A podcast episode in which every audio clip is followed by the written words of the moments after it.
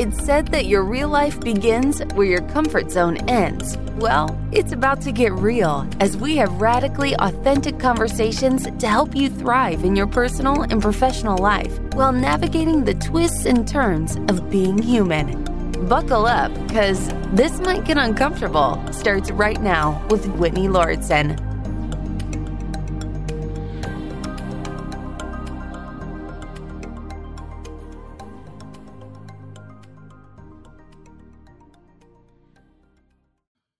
I know we have some people pleasers in our audience.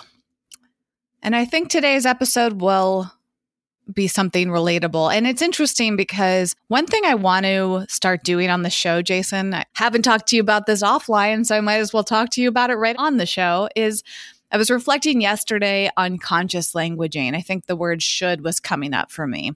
And we did that whole episode about the word should. And I've realized that there are so many words that are overused, underused, improperly used, cliche. And every time they come up, I will find myself stepping back and thinking about them. So I thought it'd be really neat to do a series around conscious languaging. This might be part of that series. Probably not. That wasn't my intention with this episode, but I would like to do that, Jason. So for the listener, stay tuned because I have a feeling we are going to make that happen. Also, for the listener, if you haven't checked out our YouTube channel yet, we are recording the video version of this. So, hello to our YouTube friends and to the audio listeners. If you want to see our faces sometimes, you can go to our YouTube channel and see the visuals. And maybe we can start doing some more visual things, Jason. I don't know. One thing I want to give a shout out to before we begin, and I wish I had the visual, but it's in another room and I don't feel like getting it right now, is a tea that I tried right before we started recording. I had just returned from my PO box, and this company called Royal Leaf sent me their tea. I just wanted to take one sip of it, and I could not believe how good it is. it's a bottled tea. Very similar, also, speaking of bottled teas, actually it's not similar but they're both teas the hibiscus tea that we have both tried recently jason i think i'd love to start doing shout outs again to brands that we like and those were two teas that really wowed me. They feel very special. We'll link to them in the show notes. So, whether you're watching on YouTube or listening to the audio version of it, there is a link to our website, wellevatr.com, which is spelled W E L L E V A T R.com. You'll find the full transcript of every episode and you'll find every single link, resource that we mention. And it's all in one place for you including freebies and the links to our social media. We wellevatr.com is the hub and there's a podcast section for you for each episode. And uh, we'll link to both of those teas, which are really lovely. And I probably won't be sharing the Royal Leaf tea with you, Jason, because they sent me two flavors and I put my lips to the bottle. So it's not very COVID friendly. Unlike the old days, remember that when you and I used to pass drinks back and forth between each other? Uh, no more. The old days. That's so funny you say the old days when we used to share food. Remember that, humans? When we used to share food together? I'm looking forward to returning to that personally. Listen, some people still share food during COVID. This is not to say that everyone treats their COVID relationship differently, but one thing that's changed, I know, for me and Jason is that we don't share food the way we used to. um, so anyways, I will not be sharing this tea with you, Jason, because I, I already contaminated it with my saliva. But it is remarkable. And I, I bet you that you could get some samples of it too to try. Anyways, back to the people pleasing. I started listening to a book recently that I've mentioned in some episodes, but uh, I want to talk about as I go through it because it's really bringing up a lot of different thoughts for me. It's called Adult Children of emotionally immature parents. It's such a great book. It really is. And it resonated with me. I think I saw someone on TikTok talking about it, which is where I get a lot of recommendations these days. If you didn't know this about me already, it's I just love TikTok. I also, speaking of which, another tangent is I just got a package from TikTok. So I get I finally have some official TikTok swag as being part of a TikTok program, which you know, it's kind of fun, but I have not opened it yet. That's a little side note. This just shows that my love for TikTok has been a little bit reciprocated. So I found this book and It had a long wait in the free book borrowing program I use called Libby. So I haven't received the written Kindle version of it, but I did receive the audiobook version of it. And I just want to go through this book practically line by line because it's been so enlightening for me. And it's really helping me get some perspective on people pleasing. Since I don't have the written copy and I don't have highlights to share, I pulled up the quotes from Goodreads, which we can also link to in our show notes for anyone who wants to just kind of peruse through some quotes. and it's like, it brings up a lot of intense things for me, right? So, one of the first popular quotes on Goodreads is Remember, your goodness as a person isn't based on how much you give in relationships, and it isn't selfish to set limits on people who keep taking. And I think that's something that's really helpful for each of us to reflect on because something that's been coming up for me a lot today and the past few days is that people pleasing desire to try to get somebody's approval based on my actions, right? And reflecting on setting more boundaries. I think because I've internalized this idea that if I don't please other people, then I'm not good. If I don't do things the way people want me to do them, then something's wrong with me. I'm not good. I'm a bad person. I'm hurting their feelings. And so I've approached life from the standpoint of constantly trying to adjust myself based on what I perceive other people wanting or needing from me. And it's also come across a lot in my life as controlling. Some people see those actions or my behavior and think that I'm controlling. And that was something I was thinking about yesterday. It's like if I don't get the outcome I want, I kind of get paranoid and I try to fix it. Somebody today referred to me as a fixer, which I didn't take offense to, but it's something I've been reflecting on is how when there's a problem, I immediately want to find a solution. And I found a lot of pride in that because, in my perception, solutions are great. Who wants to have a problem when you can fix it, you know? But the challenge of ha- of being a fixer is that I'm constantly on edge trying to find balance and trying to please people and trying to make things right and good. And it's left me with a lot of stress, a lot of burnout, a lot of juggling in life, and it hasn't left me with a lot of time for myself. As a people pleaser, I have a tendency to spend a huge part of my day wondering if I'm pleasing others. Thus, the term people pleaser, wondering if my clients are happy with me why? Because if they're unhappy with me, the consequence would be that they might not want to work with me and I might not have the money I need to get by. That's one of the downsides of working for myself. But this was also challenging when I had a full time job with one boss. It's like always worrying. And I've worked for bosses that were similar to my parents. So that certainly didn't help. it re triggers a lot of the trauma and, and the relationships that might not be super healthy. And I've had to set a lot of boundaries with clients. And that's really tough as a people pleaser because I'm often afraid by setting those boundaries that somebody won't like me, that they won't like the way that I do things. And so they won't want to work with me or they'll fire me or, or they'll find someone else. I've been like that in so many relationships. Like, let me please my partner so that they don't leave me for someone else. And a lot of that comes from childhood, which is something I'm realizing through reading this book and other books. I mean, I've read so many books like this. This is just my current one for, for perspective. But I think our culture also encourages a lot of this. And I think that it's like, is it the chicken or the egg type of things? In this book, reflecting on, well, how does a parent become emotionally immature?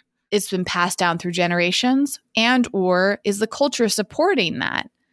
I think our culture certainly supports and rewards perfectionists. If we get things right it benefits other people. People can take advantage of us too by having consequences by considering things as right or wrong good or bad. We've seen this through religion you know? And i think that's one of the reasons that i don't align with a lot of religion because sometimes those rules and restrictions feel limiting and they're judging me. And then I become afraid constantly of doing things wrong. That has been a huge theme in my life is the fear of doing things wrong because I don't want to be punished. I don't want to pay the consequences. So much of that is part of religion.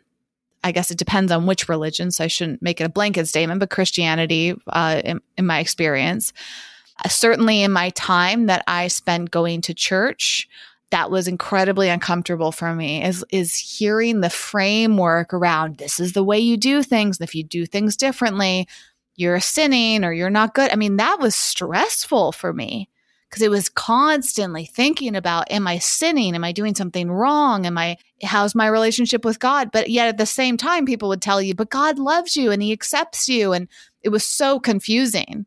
Because if god is loving and accepting then can you actually do anything wrong? Is there really such thing as a sin? You know and it, anyways i'm not going to get into that because i'm sure somebody who studies the bible has a much better perspective and response to this. And I've also learned that not every Christian or Catholic or a person that has a relationship with God is is the same. So I'm not trying to make a blanket statement whatsoever. But you and I've talked about Jason how it's tough to work for somebody else for these reasons too. It's tough to work in a corporate job where you feel boxed in to the way things are done. And I have a similarity as you, Jason, you being the re- more rebellious of the two of us I also have that rebellious spirit in times too, because I feel so drained when I don't feel like I have the ability to express myself and do what feels good to me. So that's where I wanted to explore in this episode is like, I'm almost like, I don't know if this is accurate. So I'm pausing to reflect on this, but I, I'm noticing I'm almost overcompensating sometimes and getting really frustrated when I feel like someone's trying to push me to do something.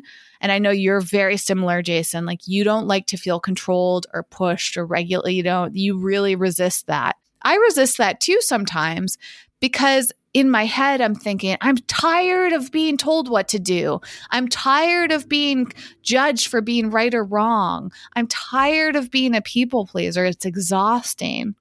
And it's challenging though when you're trying to overcome that. You're also trying to refigure out your sense of self. So that's kind of the stage that I'm in right now. It's like, well, who am I if I'm not a people pleaser? Who am I if I allow myself to do what I feel is right for me versus what I feel somebody else thinks is right for me? How do I relate to people now if I'm not always trying to please them? How do I relate to people when I'm either putting myself first or putting us equally is is really more of my desire, but I don't even know if that's a people pleasing mentality what I truly don't know is does it actually work best in your life when you put yourself first and somebody secondary? Or does life work optimally when you're both equal? But all I know right now is I'm tired of being secondary. I think that there's the risk in putting yourself first of pissing people off. And I think that ultimately, that is, I think, the seed, Whitney, of why people don't put themselves first is because they're afraid. And by all means, when you, st- I believe, when you start to assert yourself more and you start to prioritize your well being, your needs, your desires over the tendency to people please, which I think people pleasing and over giving are very much tied. They're not necessarily, they're not synonymous people pleasing and overgiving are not synonymous, but I often feel that overgiving and overextending one's energy is a huge part of people pleasing, huge part of it.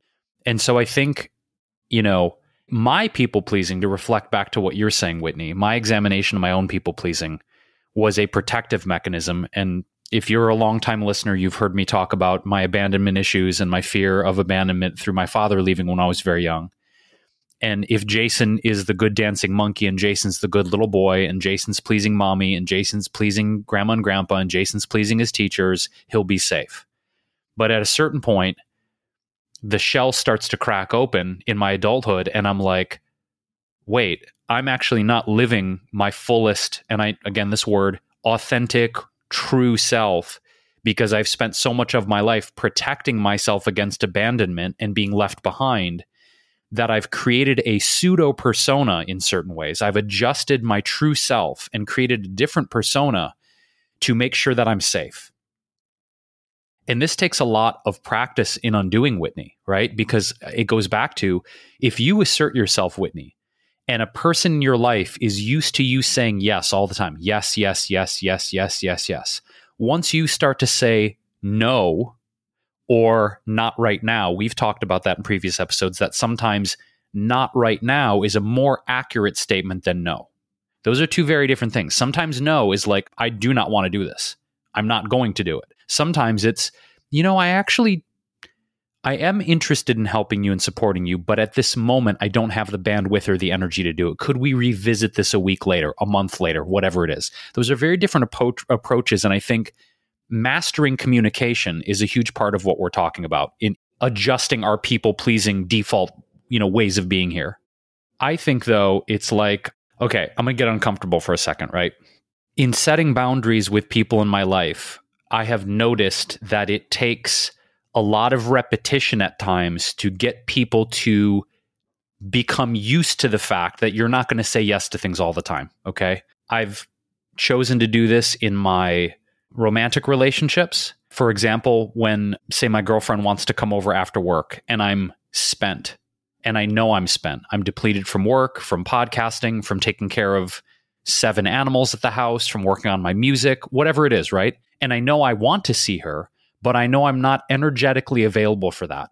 So it could be, oh, you know, as an example, like, well, I really want to see you and da da da. It's like, yeah, I want to see you too. It's not for lack of wanting to see you. It's that I don't have the energetic bandwidth in my being to be able to have a meaningful interaction with you, right? Explain, you know, and and it's not that you have to. That's the other thing is some people really want an explanation.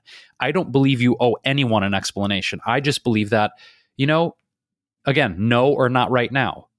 If you feel you have the bandwidth to give an explanation, great. But another challenging aspect is I feel like some people are like, well, but you have to tell me why. Like, I need an explanation. It's like, I don't owe you an explanation. I don't. I understand that you want a- an explanation, but I don't owe you one. That's my kind of personal wheelhouse with this. The other thing, too, Whitney, is like, you know, in our relationship as friends and business partners, one of the most challenging things for me over the years together has been, you know, and you, you know this because we've talked about it in years past. When I had set a boundary or a no or a not right now with you, that you would push and push and push and push and push and you wouldn't accept it. And we've had fights. We've had fights where I'm like, Whitney, you have to accept my no. Like, and if you don't, like, I'm going to pull myself out of the situation. Like, you and I have had that that friction before. And I think it's great that you're bringing this up because it's not that I want to dig up things from the past, but there are times when I still feel old triggers come up with you around like, I can't do that. Not right now. Like, I'm not going to do this right now. And sometimes you and I have different frameworks on priority in our lives, right? We have different frameworks on our business and how we prioritize things. And that still comes up. Sometimes you're like, I really want you to get this thing done. And I'm like, I'm going to get it done, but I'm not going to get it done right now. You know, and for me, I think the communication issues, it really comes down, I think, whether it's you and I, whether it's romantic relationships, whether whether it's anything in life, I think it comes down to like having loving, open communication about things. You know what I'm saying? And it's like, you know, I feel like if we come from situations where we had challenging things growing up with our parents, we tend to bring those into our adult relationships, right? And, you know, it just requires a lot of communication and a lot of really, okay, so how do you want to steer this conversation, Whitney? Part of what's what's challenging and something else I'm examining is that I think either as a people pleasing mechanism or a coping mechanism, I, am I'm not sure in this moment what the right t- term is for this, but I've also noticed I have a tendency, perhaps related to people pleasing, perhaps not. I have a tendency to constantly be trying to fix myself, to change. And there's only so much feedback I can receive.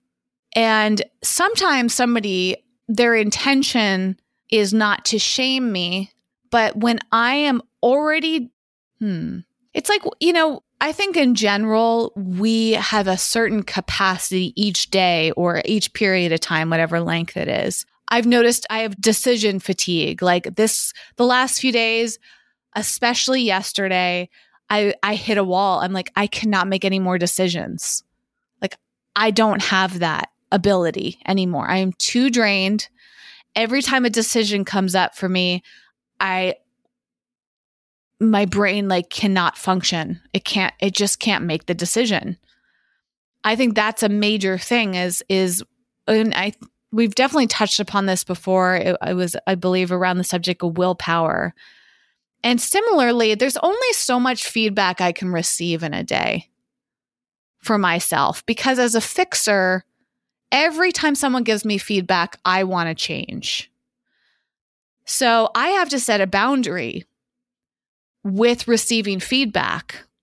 And I think this is an important thing for each of us to know is we should always ask somebody before we give them feedback if it's the right time because we don't know the context.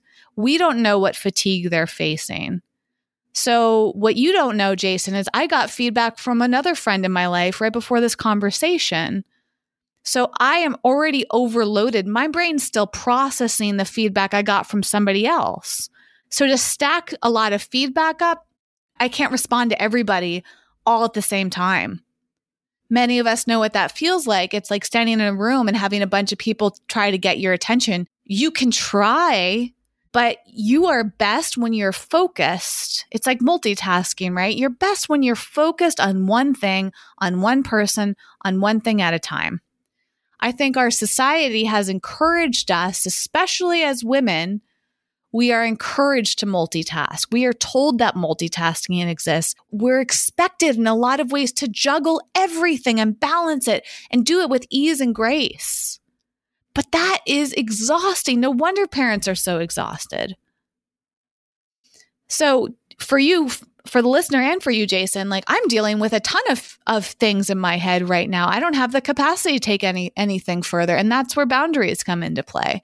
And this is why each of us have to be very sensitive and mindful because we don't know what somebody else has been dealing with. As part of a communication I had with a friend earlier, I found myself getting a little defensive because I'm feeling really sensitive right now. It's, you know, reading a book like Adult Children of Emotionally Immature Parents, it brings up a lot. When you start to examine your parents and your childhood and try to understand who you are and how you became that way and, and how do you want to operate differently, it's a sensitive, vulnerable time. It's a wound that you're reopening. And you want to perhaps reopen it in order to heal it, in order to remove the scar, perhaps, or to reduce the scar. And I think this is one of the big reasons that people avoid looking at their traumas is because they can't handle dealing with their traumas with daily life. You know what I mean? Like when I reflecting on this book and I and I try not to talk about my parents too intimately because I don't have their permission. Not that I necessarily need their permission, but I am protective of my parents. I love my parents. I respect them. I am open though that there are things that have happened in my childhood that are not I feel beneficial to how I developed as a human being. But this book actually has also given me perspective on what my parents might have been going through. And the one of the big points in the book thus far, I'm only about 20 or 25% into it according to my audiobooks, is that their immaturity is based on their their experiences too and who knows what trauma they've handled. A lot of them never learned how to deal with trauma. We are privileged right now in 2021 that trauma is acceptable that vulnerability is acceptable that working on yourself is a huge thing in our lives that many of us are doing. Therapy is something we're generally less embarrassed to talk about but 10 plus years ago, 20 years ago, I don't think most people would openly talk about going to a therapist. Like that felt shameful to people to work on themselves because they were admitting they were flawed. So I think that's that's a huge issue that older generations have is like they were trying to be really really strong. And with that perspective, being strong often doesn't leave you room obviously to be weak. And weakness is often what comes up when you're feeling sensitive, when you're feeling vulnerable, when you're opening up old old wounds. Because I don't think our brains can fully process trauma and hardship and continue to be strong at the same time. It's like one, something's got to give.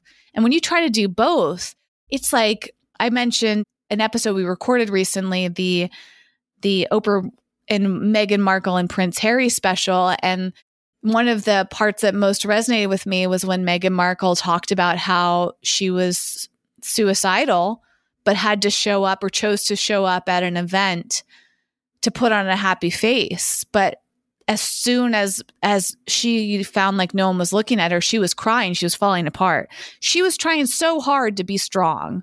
She was trying so hard to be camera ready, so hard to to look like she had everything together, but simultaneously she's falling apart. When you're trying to be strong all the time, I think that does you a disservice when you're when you're trying to heal from something. Just like if you break a leg, it doesn't help you to try to stand on it all the time. Like you're you're recovering from your your shoulder injury, Jason, you know, like this is not the time for you to be working out and building your strength. This is the time for you to recover. So I think we also need to set boundaries to allow ourselves to recover because doing work on ourselves is really, really draining. It's really a sensitive process, and we need to protect ourselves so that we can move through it in effective ways, not move through it and brush over it like, oh, I'm fine. And I think that's another thing that we have been trained to do is to not cry. You know, as as, as a man, like so many men have been ashamed of crying. They have been ashamed of showing their feelings. Like that's a horrible thing. I, I, it's horrifying, truly, that men have been raised that way because men should be allowed to express themselves. Men should be able to deal with their traumas. Men should be able to be acknowledged for being complex human beings, just like women. And the fact that that has been brushed over so much and passed on from generation to generation, like strong men don't cry or whatever the terms are, it's like, no, that's so, so far from the truth. And I think it, in general, we need to stand up for ourselves when, when we it's hard to even find the right words but i think it's okay to feel weak it's okay to feel sensitive it's okay to feel vulnerable and it's it we don't have to be strong all the time i suppose is my point. It's hard to find the balance. It's hard to find the room as you said whitney to heal when there's so much pressure on you in life. You know because if we're if we're working on healing our psychological trauma or a physical injury or both at the same time it's hard because I, I feel like there's there's an instinct in me to want to cocoon myself and cut off from the pressure of my responsibilities and cut off from the pressure of work and cut off from the pressure of, of everything in life right but and it's not that we couldn't make that choice but it also feels like there's a maintenance that has to happen in life to a degree, right? We have to pay the rent or the mortgage. We not have to. Everything's a choice. We could say fuck it and give up the house and go into default and wreck our credit. There's really nothing in life that's a have to. You know, if I if I go back to like my father as an example because we're talking about trauma, he didn't have to stick around and be a dad and he didn't. He was like, fuck this. I don't really want this. Bye right? There's nothing in the law of life that says you have there's have to is almost in the same echelon as should because that's how one of the things we kicked off this episode. It's almost in that same echelon. Well, you have to. You have to pay your mortgage and you have to pay your bills and you have to take care of your kids and you have to you don't have to do shit. You really don't. People leave relationships, leave families, let houses go into foreclosure. People do it every single day in this world.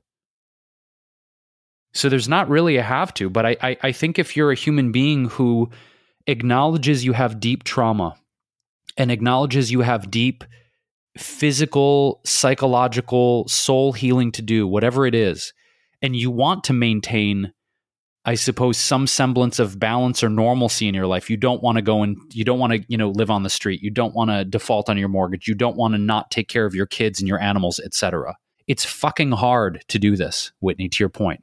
There are days I don't want to do shit because I'm so exhausted. There are a lot of days, Whitney, like legit. And I don't think like I, I, communicate to the extent of you. And I'm not saying this shit to get fucking pity from anyone. I give a shit about that. It's real. It's like there are days from doing physical therapy for four months on my shoulder and my clavicle and working with my psychotherapist and working through my mental trauma, working through a body that's learning how to function again. There are days I'm so fucking tired. I don't want to do anything. I don't want to show and it's it's not that right. There are days I don't want to show up for the podcast. There are days I don't want to do the work. There are days I don't want to see my girlfriend. There are days I don't want to see any human beings. I just want to lay in a ball and do nothing and I feel guilty for it sometimes. There's a mechanism where I'm like, well, yeah, but you have these responsibilities and you, you know, you people are counting on you and blah, blah, blah. But legitimately, Whitney, there are days I'm so sad and I'm so exhausted, I don't want to do anything. And the fear is if I don't, if I, you know, it goes back to people pleasing in a way, the original subject. Cause if like, if I'm like, you know what, you need a week off, Jason. Well, yeah, but then the mountain of things that I need to do that I've agreed to do when I get back from that week are going to be so daunting and so stressful. I can't allow myself to take a week off. And this is the challenge, isn't it? Right? Whether you and I running a business that we do, people working in a corporate setting, people with families, people with animals, people that are counting on them. I don't know. There are sometimes I'm like, am I ever going to feel like really better? Or is it just you do a little bit of healing you do a little bit of psychotherapy you do a little p i don't know. I don't know that i even have a, an accurate response to this but there are days like i'm just so not just physically tired whitney but like i don't even know how to describe this. It's almost like in the center of my being it's like a soul exhaustion. And i don't really know what to do about it.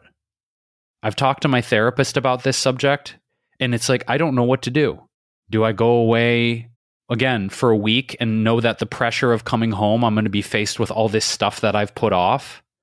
Is it, you know, do I need to simplify my life and go live in the woods somewhere and get I don't I don't know. Like I wrestle with this every single day, exactly what you're talking about. And I don't know what the answer is. I don't know how to balance the pressures and the responsibilities of modern life with healing. And to your point, maybe it's because the awareness and the access wasn't there. And maybe it's because our parents and the previous generations felt so overwhelmed that they were like, I'm not going to do that. I don't have the bandwidth for that. But it's tough. This is not fucking easy. And anybody who's working on themselves, right? Like really, really doing deep work, props to you and you have our respect because as we're doing work on ourselves and to your point whitney yeah it's like there there's also you know the additional layer of like you said as a man in society there's this conditioning of we're not supposed to show vulnerability we're not supposed to show fear we're not supposed to cry. I want to cry every day. I want to cry every single day because i'm in pain.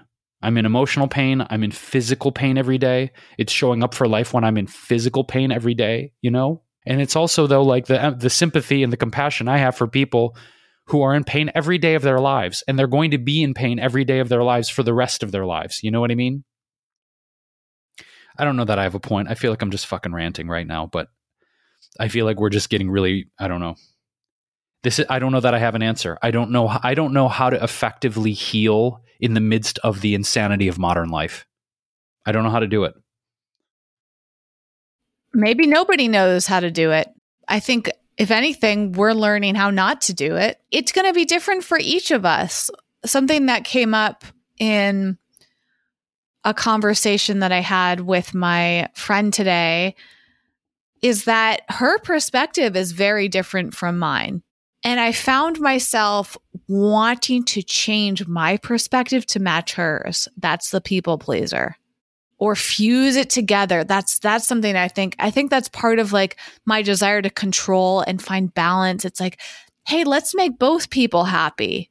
Let's meet in the middle. I love that perspective. But sometimes people don't want to meet you in the middle.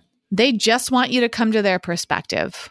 And it's so tricky. It's so uncomfortable too, Jason, because being around other people pleasers is tough. Like it, it all of this, we're all just like, it's so messy, really but that's okay. And this is what I'm learning as my part of my process is that A, it's okay to disagree. That's a big thing. It's okay if you don't agree with somebody. It's okay if you want different things. It's okay if it doesn't align. When even just saying that out loud gives me relief. I don't know about you, Jason, but it's like just this is actually this came up for me in the last few days. Just the term it's okay is one of the most relieving statements for me. Like I'm I'm really pausing to let that sink in because it feels good to say it. Does it feel good to you to hear it, Jason? Or can you relate to that before I continue sharing? Yeah, because I think in a lot of ways, when we disagree or we don't see eye to eye with a person, whether that's friends, business partners, lovers, family members, oftentimes people will subtly or not so subtly try and make it you to feel like it's not okay that you disagree and it's not okay that you are in a different perspective of life. So by you saying that, it's a good reinforcement of I don't have to capitulate or give up my sense of self and my truth to make it okay for you because sometimes people want to make it okay so they can feel better and they don't care about how you feel. They just want to feel okay. That's certainly part of it. I also feel like the words it's okay is relieving because I think a lot of us want to be okay. We don't need to be good or great. Sometimes we just want to be fine. Sometimes we just want to be okay sometimes that's the best that we can do. And it's interesting because gosh, I'm I'm blanking in this moment. I feel like it was on one of my Beyond Measure community calls. And for those that don't know about this, I, I run a private community called Beyond Measure. And my big aim in there is to have a safe, supportive space for people to really be the full expression of who they are without hopefully external judgment. It's it's hard. I'm not saying there's no judgment because that's part of how we're conditioned but it's been a, an amazing place and i believe it was in there that we were talking about apologizing and how so many of us have this tendency to over apologize. That wasn't a podcast episode, was it, Jason? it's so funny because Beyond Measure and this podcast sometimes feel so similar that I get the two confused. That wasn't an episode we did about apologizing, right? no, by your facial expression, you no. don't know what I'm talking about. Okay, got it. It must have been a Beyond Measure call or some other call I was doing. They all start to blur together sometimes, regardless of the, origin. It was interesting because through this conversation I was having with this group about apologizing, we each found ourselves apologizing and in unexpected ways. No, I now I know what it is. This is why I got it confused. It wasn't Beyond Measure, it was Clubhouse. and it was with Michelle Perry, who's an upcoming guest of ours. We she has an incredible new kind of theme in her life about being unapologetically unpolished. And in that clubhouse room, so it wasn't beyond measure, but there were beyond measure members in the clubhouse room. So that's where the overlap was. We found ourselves struggling not to apologize in just like an hour long session. How we are, many of us are so used to apologizing. We're so used to trying to control people's reactions to us. And we're so used to trying to please them that we end up apologizing if we don't feel like we're pleasing them. And today, on a Beyond Measure call, that I know for sure, somebody was apologizing because they didn't feel like they were making sense. They were just expressing themselves. And I thought, wow, that's so relatable because I have felt felt so uncomfortable at times when I'm trying to express myself because I'm while I'm trying to get out my thoughts, I'm also thinking how am I making this person feel? Is this person uncomfortable? Is this person bored? Does this do, do I make sense to them? Like I'm trying to manage it I don't want to get into a fight. Like that's a big thing. I don't like getting disagreements are uncomfortable for me because I associate them as as having you know just being unpleasant. So I avoid conflict a lot. It, it's so uncomfortable for me. So whenever I sense that someone's going to disagree with me, I'll start to change what I'm saying to try to like show them that we're balanced if that makes sense. Like, I don't want you to think that I disagree with you. Like, I respect you. I, you know, like that's so important to me is like, I just, I don't want to offend anybody. That's the whole thing. I don't want to make anyone mad. I don't want to offend them. So, like, I'm constantly assessing somebody's reaction to me. That's so exhausting. So, part of this point that I think is coming out from both of us, Jason, is this desire to constantly stay balanced all the time it truly is a balancing act in life, especially as a people pleaser. It's like, let me keep things even all the time. And thus, we don't get used to becoming a priority. I mean, I honestly, Jason, I don't think I felt like a priority that much in my life. Like, I don't think I've prioritized myself very much. I think I get uncomfortable when I feel like a priority. This might be why I feel uncomfortable when I'm in the spotlight because I want things to be balanced all the time. So anytime I'm in the spotlight, I start to feel uncomfortable and I'm like, let me pull somebody else in so I'm not alone. I don't want to be the only one up here. Maybe there's a part of me that feels like I don't deserve it. Or maybe I'm just uncomfortable because I'm not used to it. I'm used to being equal or secondary or less than secondary. So that's a fascinating thing. I'm having a lot of that realization here. And going back to this idea of just being okay, though, my point in bringing bringing it back to that is sometimes we apologize. This person today was saying how I know this isn't good that I'm doing this. That was part of their statement. Like, I know it's not okay that I'm doing this. And actually, what they were describing that they were doing was not that big of a deal. And all I wanted to do was reassure them that it's actually okay. Because it was something silly. It was like some little thing that's so subjective, right? Is subjective the right word when it's up to interpretation, Jason? Sometimes I get that confused with objective. Yeah, objective means that there's no interpretation. Subjective means it's from the individual's point of view. Thank you. Yes, I believe a lot of the times things in life are very subjective. And so we end up apologizing so much. We're like, oh, I know it's it's not okay that I overslept it's not okay that I slept until 10 a.m. Let's say that, for example. That's kind of like what this person was saying. All I wanted to do was tell them, actually, it's okay. There's nothing wrong with that. But we get so used to things not being okay all the time. And that's why when I hear the words, it's okay, I feel relief. But part of that relief is that somebody else has given me permission to be okay. And that's part of, I want to be the one saying it's okay. I don't want to have to rely on somebody else giving me permission to be okay. And that's a huge part of my journey too, Jason, because I'm constantly wondering, is this okay for somebody else? But I have to ask myself, is this okay for me? And then if it's okay with me, I can ask them if it's okay with them. But I think I've been in the had it backwards. I ask other people if it's okay. If they say it's okay, then I determine if it feels okay for me. But if they say it's not okay, I probably be like, you're right, it's not okay. But what if it's okay with me and not okay with them? Isn't that allowed?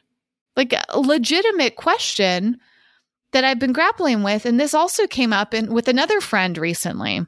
And what's tricky, going back to me overcompensating, that's what feels unsettling right now as I'm processing this. I'm worried sometimes that my boundaries are too firm. I'm worried that I, it's I'm having trouble trusting my internal compass because I'm not used to trusting my internal compass. So, for example, uh, there's a situation with a friend right now, and we we both want the same thing, but we both have preferences, and we're both stating our preferences. I feel so uncomfortable every time I state my preference because I'm terrified that my preferences won't line up with my friend's preferences and that's going to lead to conflict. So I have a tendency to always ask my friends, like, what's your preference? And then once they tell me, maybe I'll I'll tell them that I disagree, but a lot of the times I'll be like, "Oh yeah, that's exactly what I was thinking." But like, was that really what I was thinking? Is that really what I wanted? And it's I have to practice right now, and I am practicing in my life right now, stating what I want. As you said, Jason, being assertive and staying there. And this might get uncomfortable because sometimes when you state what you want, somebody's going to disagree with you and then it doesn't work out. It's like relationships.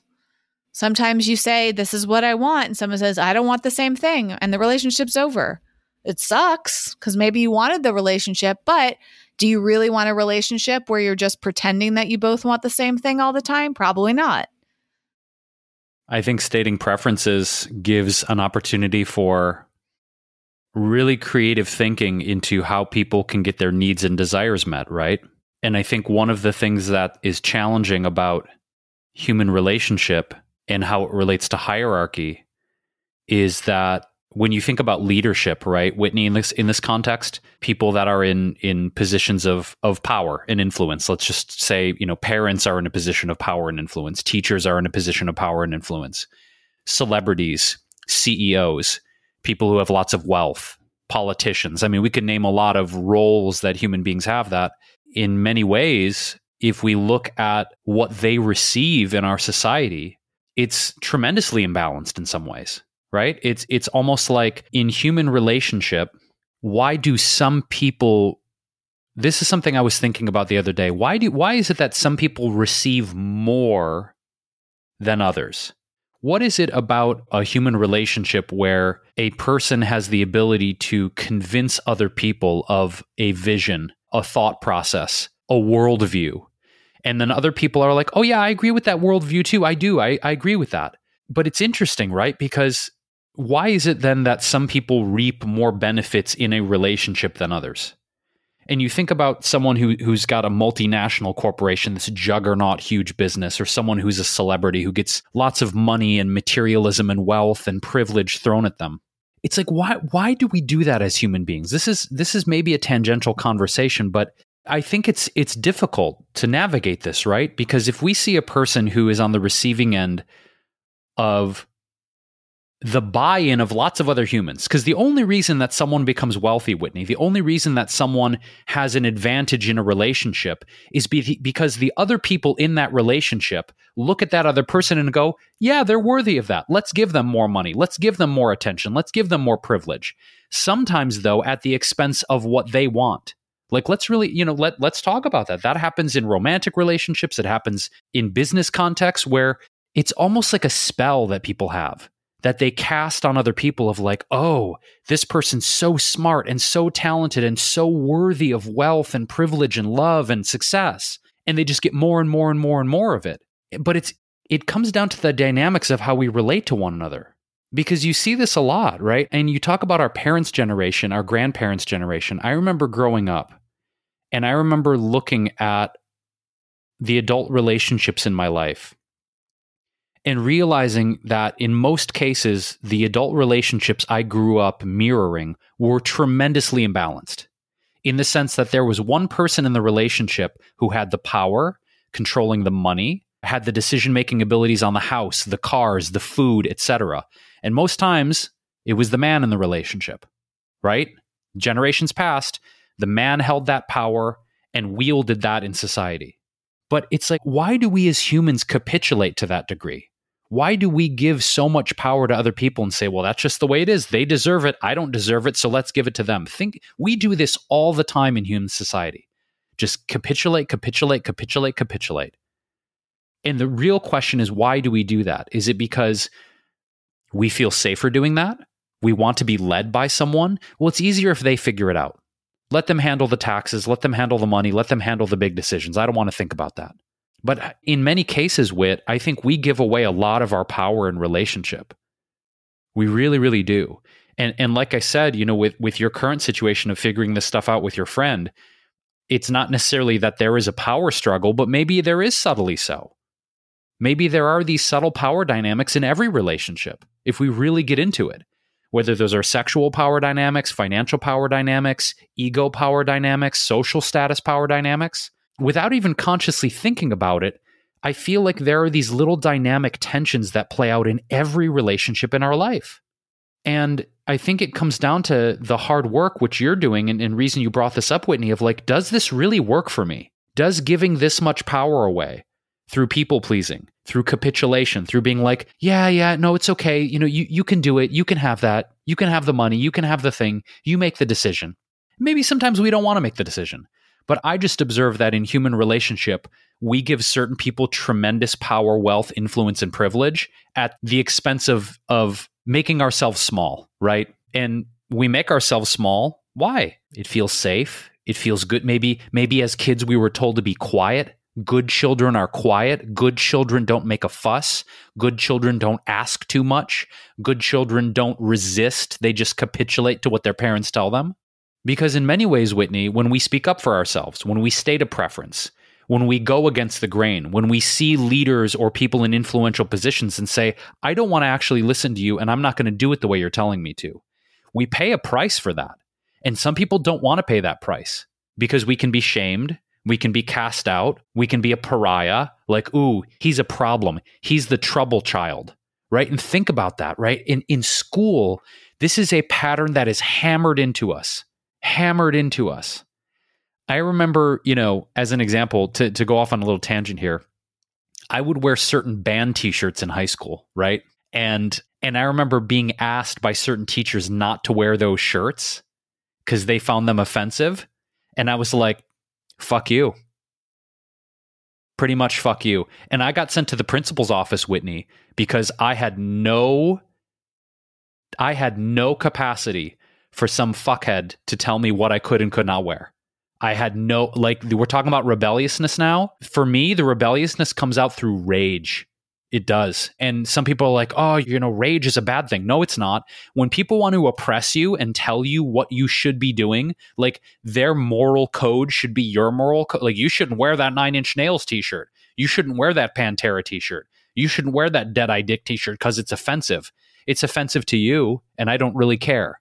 And and I might sound some listener will be like, wow, Jason's a real dick. No, I just have no tolerance in my life for people trying to oppress me and have me align with their sense of morality and convince me that my morality should should align with their morality.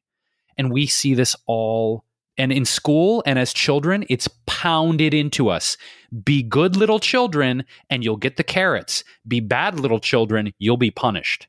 And I think that's one reason why humanity does not rise up against the powers that be because so many billions of us have been conditioned to be quiet and obedient. And quiet and obedient people, human beings, well, guess what they don't do? They don't challenge the status quo, do they? So we're we're we're we're conditioned to be be quiet, obedient people and grow up to be quiet, obedient adults who don't question and don't rise up against the bullshit that we face in this world.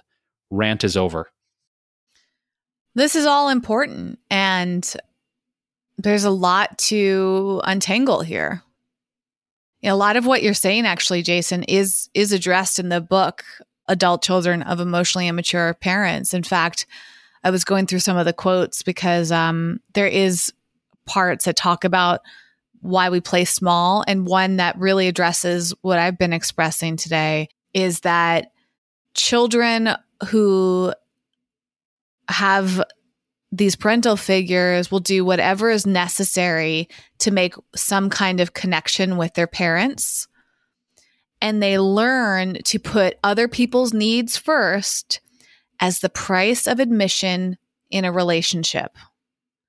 Instead of expecting others to provide support or show interest in them, they may take on the role of helping others convincing everyone that they have very few emotional needs of their own. It's like exactly what I was describing, you know? And I wonder how many people this resonates with. This is why it's so important to talk about. Emotionally mature people may tell you how they feel about what you did, but they don't pretend to know you better than you know yourself. Whereas I believe emotionally immature people, I think the point is. I'm again, I'm pulling these from Goodreads, not my notes, but I think that I have felt like other people know better than I know better. And I've had to start to stand up and say, wait a second. I know my needs better than anybody else. But my whole life, I think I've been conditioned to believe that somebody else knows better than I do. I think a lot of our society is that way, Jason, as part of your point. So self trust becomes a huge issue. And I grew up also wondering, like, why don't I trust myself? Something must be wrong with me. I must be doing something wrong. No. The more I, I look into this stuff, it's like, of course I don't trust myself. I was trained not to trust myself. Trust is my word for 2021. It keeps coming up for me. Trust, trust, trust. And it's like, it's not easy to trust when you've been conditioned not to trust yourself when you've been conditioned to trust somebody else. But deep down, you feel like I shouldn't fully trust them or I deserve to trust and have a say just as much as they do. How come what they say goes? And I think that questioning is incredibly important. Just like you, Jason, realizing like just because someone says that my shirt is offending somebody doesn't mean that I have to take it off. Who says? I think that's why, you know, corporate jobs are really tough for many of us. It's like, I remember when I used to work for Apple, which, by the way, as a whole was an amazing company. Like, I have very little negative stories to share about my time at Apple. But, but one that comes to mind was I, I got in trouble for wearing shorts that they perceived were too short. And I remember being like, this is such bullshit. Like, this is the style of shorts these days. Like, but they were so concerned with them being revealing. And I felt so much shame for wearing them to work. They actually almost sent me home, Jason. And I had to convince them that the time it would take me, they wanted me to go home, change my shorts, and then come back to work. And I was like, the time that's going to take me, my shift is going to be over and I have important things to do. And I remember standing, I mean, because at that time, I, it was towards the end of my Apple career, but at the time, I had like the highest role I ever did at Apple. And I was a teacher there. I instructed people at Apple and gave presentations. And I was like, I have a presentation to give. You can't send me home. And it was kind of one of those moments where I'm like, what matters more, my shorts or the things I have to say? You hired me because of my intellect and my personality. You didn't hire me to box myself into what you think looks a certain way. Now, granted, I understand corp that's the way corporations work. Like I'm not saying they were out of line. I'm just saying where are the priorities here? And I, okay, I'm never going to wear shorts like that to work again it's not worth it. But like when I put on those shorts, I wasn't thinking, wow, these are inappropriate. Just like when you put on that shirt, Jason, you weren't like, I'm going to go piss off my band teacher. Like, no, that's what you wanted to wear. You were trusting yourself to wear something that felt good. And it's all these little moments that add up to start to doubt ourselves because other people perceive things differently. And that's why, you know, some jobs we don't feel suitable for because I don't want a job where every, I have to examine every article of clothing and how I do my hair. And, you know, all in Apple, I'm sure is not even the most critical. Like there's some jobs that, like, I, I was also seeing this on TikTok how people sometimes wear wigs to their job because they're not allowed to show the colored hair. If they want to have pink hair, they're not allowed in a job. So people will, there's this woman actually on TikTok who who really wanted purple hair. She's blonde woman, and she had it hidden. The hairdresser hid it in the back of her head. It was purple in the back, but when she put her hair down, normally all you saw was blonde. But if she lifted it up into a ponytail, you could see her purple hair. And she did that so she could have the best of both worlds. So what at work, she wore her hair down, but when she was out and about, she would do her hair in different styles and you could see the purple in it, which was very creative, I, I will say. But it's like, it's that freedom that we crave. It's that boxed in that can be really challenging for us. Some people it's easy, but I wonder why is it easy for you to be boxed in? That's a good question. You know, I've been watching that documentary Persona on HBO, which talked about in an episode we recently recorded. And what's fascinating about that documentary is the part about the workplace and how a lot of jobs will evaluate you. And if you, if they see parts of your personality don't fit into their culture, they won't hire you, which makes logical sense, but it's also kind of a form of discrimination. And going back to what you say, Jason, it's like that control. Like, can we control you? Can we mold you into the person that we think you should be to be successful, to make money, to fit in? And of course, we want to people please. Like, as human beings, it's our, it's our, literal nature for survival to try to fit in. But sometimes it's a little too extreme. And I think that's the big point here today. So I'm going to continue reading Adult Children of Emotionally Immature Parents to try to understand some of the ripple effects that's had on my life, either directly from my parents, but also indirectly from other people's parents, right? Because a whole nother level of this, Jason, is you know, other people's parents or other people in general have big impacts on you. Your teachers, your friends' parents, like the the boss that you had, you know, I've I've had all sorts of interesting experiences with bosses. And it's totally a relief to be my own boss for that reason. But that also comes with a whole nother level of responsibility. So this is a complex thing and it shows up in many different facets of our lives. And for me, I'm working on setting boundaries. I'm working on developing more self trust. I'm working on being assertive. I'm working on putting myself first, which, even saying that out loud, I still feel unsure about putting myself first. So it's a lot to examine. Well, I just I commend you on doing this and examining yourself and getting really uncomfortable with some of these things that are coming up for you. Because like we say this is not easy work. This is really hard work. And it's painful work and it's uncomfortable work. And sometimes we can be shocked by what we find within ourselves right?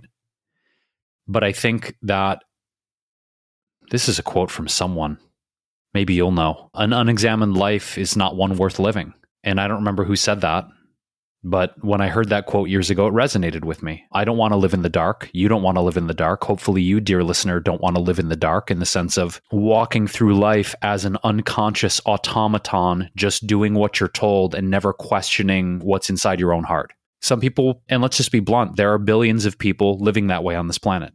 It's not that saying they're less than us or worse than us, but I don't want to live that way. And certainly, Whitney, you're committed to examining your life and looking at who you really are. And if that disappoints people, if it angers people, if it confuses people, if it confounds people, I think that ultimately, if we want to live and be in a process of, of evolving and finding out who we are and what we are constantly changing into, there's going to be friction. There's going to be disappointment. There's going to be people who are like, Who are you? I don't even know you anymore. And I think that if we are going to live an authentic life, a meaningful life, an examined life, a soulful life, these are the risks that ultimately we need to choose to take. And ultimately, I think that's probably one of the reasons why we do this podcast and continue to show up and have these conversations is to try and peel those layers back and get to the heart of who we are. So there's really no endpoint to this discussion. There's no endpoint to this journey. And we encourage you, dear listener, to share your journey with us. Uh, as we've mentioned previously, we sometimes get these really deep, long, open, beautiful emails with people sharing their life experiences and the tough things they're going through. And so, if you're in a process of trying to heal and find out more of who you are as a being, and you're managing family and business and career and whatever healing work you're doing, we want to hear from you. Because I think sharing stories with each other and sharing our life experiences is part of the healing process. So you can always shoot Whitney and I a direct email. It's hello at wellevatr.com. And for any of the resources we mentioned, the book that Whitney's reading, anything we talked about, you can go to our website, which is once again wellevatr.com. It's W E L L E V A T R.com. And in the podcast section of our website, you will find the transcript and the show notes for this episode and all of our previous 200 plus episodes if you really want to binge out on this might get uncomfortable, which we encourage, but we want you to stay hydrated. So make sure you have a tasty beverage handy if you are going to binge our podcast. That being said, Whitney, I love you and appreciate you. This was a really, really good episode, a necessary episode. And I'm sure it's not the end of this conversation about people pleasing and setting boundaries and speaking our truth. So until the next one, we love you. We appreciate you. Thank you for your support and listenership. And if this episode resonated, please do share it with your friends and family and maybe even people you don't like. Maybe maybe they need it too. Maybe if you're in conflict with someone in your life, send them this episode and maybe it'll spark a more loving conversation. Who knows? Until next time, thanks for getting uncomfortable, and we'll see you with another episode soon.